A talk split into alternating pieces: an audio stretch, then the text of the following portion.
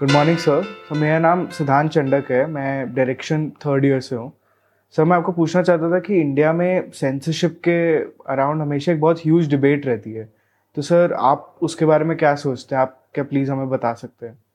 Censorship को समझने से पहले हमें ये समझना होगा कि सिनेमा का प्रभाव हमारी सोसाइटी में क्या पड़ता है।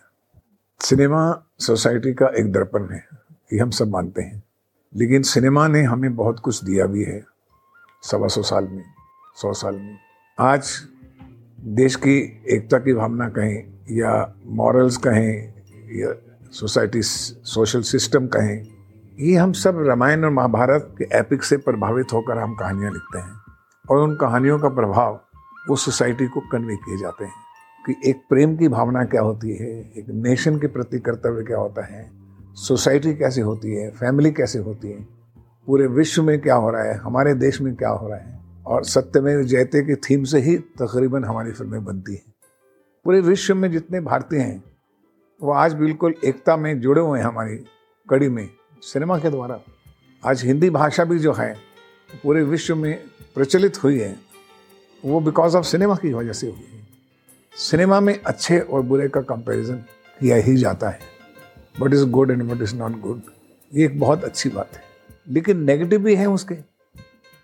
कई कई बार एक चीज़ें ऐसी होती हैं कि कईयों को रावण का प्रभाव भी हो सकता है, एक चीर हरण का भी प्रभाव हो सकता है नेगेटिव जो वर्चूज हैं एलिमेंट्स हैं, उनका प्रभाव हो सकता है। लेकिन ज़्यादातर मैं देखता हूँ कि सिनेमा ने हमारी सोसाइटी को बहुत सी प्रॉब्लम सॉल्व करने में, जो उनकी आंतरिक समस्याएँ हैं, वो सॉल्व करने में सिनेमा ने मदद की है। जैसे आज की जनरेशन अगर आप देखें तो आज के माँ बाप जो हैं, वो चाहते हैं कि बच्चा खुद उड़े, खुद वो डेवलप करें। पहले ऐसा नहीं था। सौ साल से अगर आप सोसाइटी देखें तो बदलती है हर पच्चीस तीस साल में। आज हमारा बच्चा इंडिपेंडेंट है। आज हमारा बच्चा जो करना चाहे, वो कर कर सकता है। नहीं तो पहले ज़माने में तो डॉक्टर का बेटा डॉक्टर लॉयर का बेटा लॉयर दुकानदार का बेटा दुकानदार, नाई का बेटा नाई। यही होता था, है ना? तो जो सोचने का जो विवेक है, जो शक्ति है वो हमारी काफ़ी उसकी वृद्धि हुई है। ये पॉजिटिव चीज़ें हुई हैं, लेकिन उसके हमेशा हर चीज़ के नुकसान भी होते हैं। इसीलिए हमको रिस्ट्रिक्शन की जाती है। सबसे रिस्ट्रिक्शन पहले कहाँ कहाँ से आती है? सबसे पहले आपको सेंसर कौन करता है? माँ। आपकी माँ सबसे बड़ी सेंसर है कि बेटा ये नहीं करना, ये करना। तो पेरेंट्स आपको बताते हैं तो पहले सेंसरशिप वहाँ से शुरू हो जाती है। फिर आपको सोसाइटी बताती है कि बाहर जाना है तो सोसाइटी की रिस्ट्रिक्शंस होती हैं। जो चीज़ें दोस्तों में आप बात कर सकते हैं, गाली गलौज कर सकते हैं, वो सोसाइटी में नहीं कर सकते, वो घर में भी नहीं कर सकते। तो आप खुद में आपके दिमाग में एक सेंसर मशीन बैठी होती है कि ये यहाँ कहना है, यहाँ नहीं कहना है। तो बहुत सी चीज़ें हैं जो मॉरल्स में मॉरल से या एथिक्स से जो जुड़ी हुई हैं, वो आपकी ज़िंदगी में ही सेंसरशिप है। तो ये जो इशू उठाना कि सिनेमा में सेंसरशिप जो है वो हटना चाहिए या ये ख़राब है या डिफेक्टिव है, वो तो एक इंडिविजुअल थॉट्स हैं, क्योंकि एक डेमोक्रेटिक आर्ट है सिनेमा और डेमोक्रेटिक थॉट्स भी हैं लोगों के, वो सोच सकते हैं, उनको हक है, लेकिन सेंसरशिप जब रखा जाता है, उसका मतलब ये होता है कि सिनेमा में जो इतना प्रभावित मीडियम है, उसको भी ऐसे कंट्रोल किया जाए, जिसमें कि हमारी सोसाइटी के बच्चों को असर खराब ना पड़े। अगर पढ़े तो अच्छा पढ़े जो डूज हैं, वो दिखाए और डोंट्स भी बताए गए लेकिन ऐसा प्रवोक ना किया जाए, जैसे ऑप्शनिटी है वायलेंस है इंसल्टिंग टू द पीपल है insulting to community religious sentiments लोगों को हर्ट करना, ये बुरी बात है ना? तो उसके लिए कोई चीज़ तो होगी, सरकार बनाएगी। और जो चीज़ वो बनाई है, उसका नाम सेंसर रखा है। जब आप फ्रांस जाते हैं या लंदन जाते हैं तो आपको इंटरनेशनल फ्लाइट्स मिलती हैं। उन फ्लाइट्स के जो जो रूल्स रेगुलेशन होते हैं आपको पालन करने पड़ते हैं। चाहे आप, हिंदू हैं मुसलमान हैं गरीब हैं उम्र है अमीर हैं कोई भी हो सबको एक ही रूल जो रिस्ट्रिक्शंस है वो फॉलो करनी पड़ती है। बेल्ट आपको लगानी पड़ती है। वहाँ के जितने रूल्स एंड रेगुलेशन है आपको करने पड़ते हैं क्योंकि आपको सेफ़ फ़्लाइट से लिया जाए और सेफ़ पहुँचाया जाए।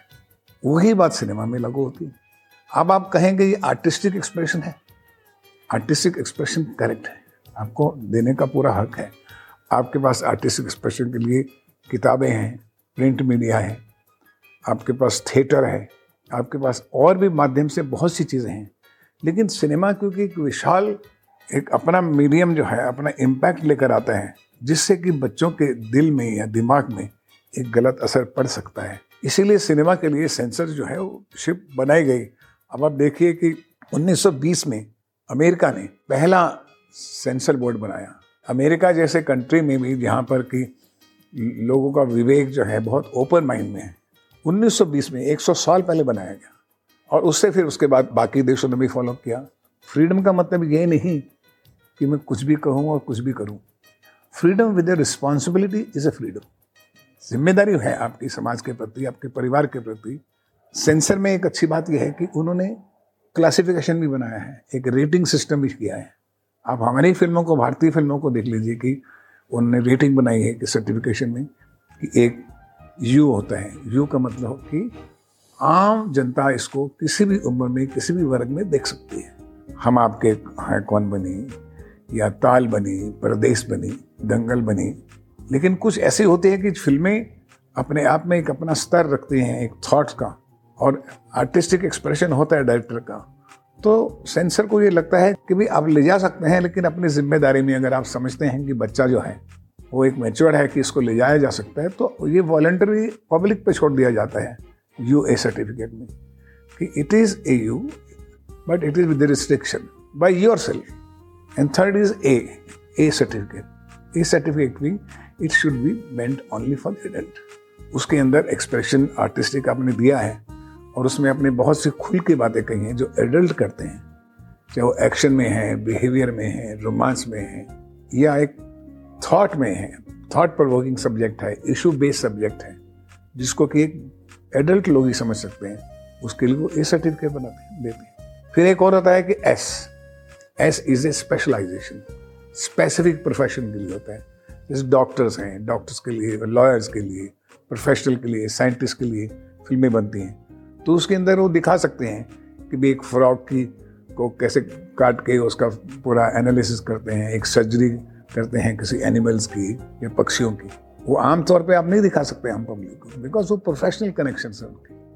और फिर एक बहुत जो एक दुखदाई स्टेज आती है फ़िल्म मेकर के लिए, वो है फ़िल्में टू बी बैंड अब बैंड फ़िल्में जो होती हैं, वो अपने आप में कंट्रोवर्सी लेकर आती हैं, क्योंकि उसमें इंटेलेक्चुअल लोग की सोसाइटी है, एक कॉमन मैन की सोसाइटी है, एक मॉरलिस्ट की सोसाइटी है, लेकिन वो सब चीज़ों को ध्यान रखते हुए सरकार की भी एक रिस्पॉन्सिबिलिटी बढ़ जाती है कि ये फ़िल्म उपद्रव क्रिएट कर सकती है, ये वायलेंस क्रिएट कर सकती है हमारी सोसाइटी में, ये हेट क्रिएट कर सकती है हमारी कम्युनल हारमोनी में, ये हमारे नेशन के खिलाफ जा सकते हैं। तो वो उसमें फिर बड़ी बड़ी कमेटियाँ बैठती हैं और उसको सोचते हैं कि इस पिक्चर को बैन ही करना चाहिए। हमारे यहाँ तो फिर भी बहुत कम बैन होती हैं, जो ईरान में होती हैं या दूसरे रिलीजियस कंट्रीज़ में होती हैं। वहाँ पर तो फ़िल्में पूरी की तरह से बैन कर दे जाते हैं कि भाई हम ये पब्लिक को नहीं दिखा सकते, क्योंकि पब्लिक के वेलफेयर के लिए हम नहीं दिखाना चाहते। उनकी भी नीयत ठीक ही होती है। तो ये हम आर्टिस्ट को एज ए फ़िल्म मेकर ये समझना चाहिए ये हमारी ज़िम्मेदारी है कि हम अपने सब्जेक्ट का ट्रीटमेंट अपनी स्टोरी टेलिंग को किस तरह से लेके जा रहे हैं। और जो सीन है, वो सिर्फ़ बेचने के लिए सीन नहीं होने चाहिए कमर्शियल कहते कहते हम उसकी जो है सीमा पार कर लेते हैं। हमारे हिंदुस्तान में हर साल 1200 फ़िल्में बनती हैं और डेढ़ करोड़ लोग पर डे फ़िल्म देखते हैं।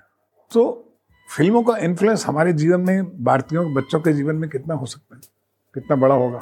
तो उतनी बड़ी ज़िम्मेदारी जो है, वो सेंसर बोर्ड की हो जाती है। उतनी बड़ी ज़िम्मेदारी जो होती है कि कुछ ऐसी गलत बात ना पहुँच जाए, जिससे हमारे आने वाले बच्चों की जो मेंटल डेवलपमेंट है, मेंटल हेल्थ है, वो एक पॉजिटिव तरीके से अपने देश निर्माण के लिए, व्यक्ति निर्माण के लिए बढ़े। तो डोंट यू थिंक सेंसर होना चाहिए? Yes sir so I agree with you that there needs to be some kind of censorship in the country because you cannot allow anything to be shown to everyone and similarly there needs to be a gradation so that the artist also have that freedom but at the same time everyone is not expose to everything and children and people do not get influenced by things that they are not supposed to see. जी हाँ और सबसे important चीज़ जो है वो ये है कि हम खुद को ही सेंसर कर लें let me understand when I'm writing as a filmmaker, as a director, as an actor. ये चीज़ जब मुझे ही नहीं अच्छी लग रही तो मैं मार्केटिंग फोर्सेस के अंदर आके ये चीज़ मैं नहीं करूँगा तो जब आप खुद ही सभ्य को समझते हैं तो हर में सभ्यता तो चाहिए आप एंटरटेन कीजिए फेस्टिविटी बनाइए डांस ड्रामा म्यूज़िक फुल भरपूर रखिए लेकिन फेस्टिविटी होनी चाहिए प्रसन्नता होनी चाहिए उसमें हर्षित मन होना चाहिए। इसलिए सेंसर जब आप कहते हैं कि मुझे खुद पे भी लागू करना चाहिए तो सिनेमा में क्यों नहीं? ये मेरा टॉपिक और ये मेरा आंसर है। Thank you thank you very much sir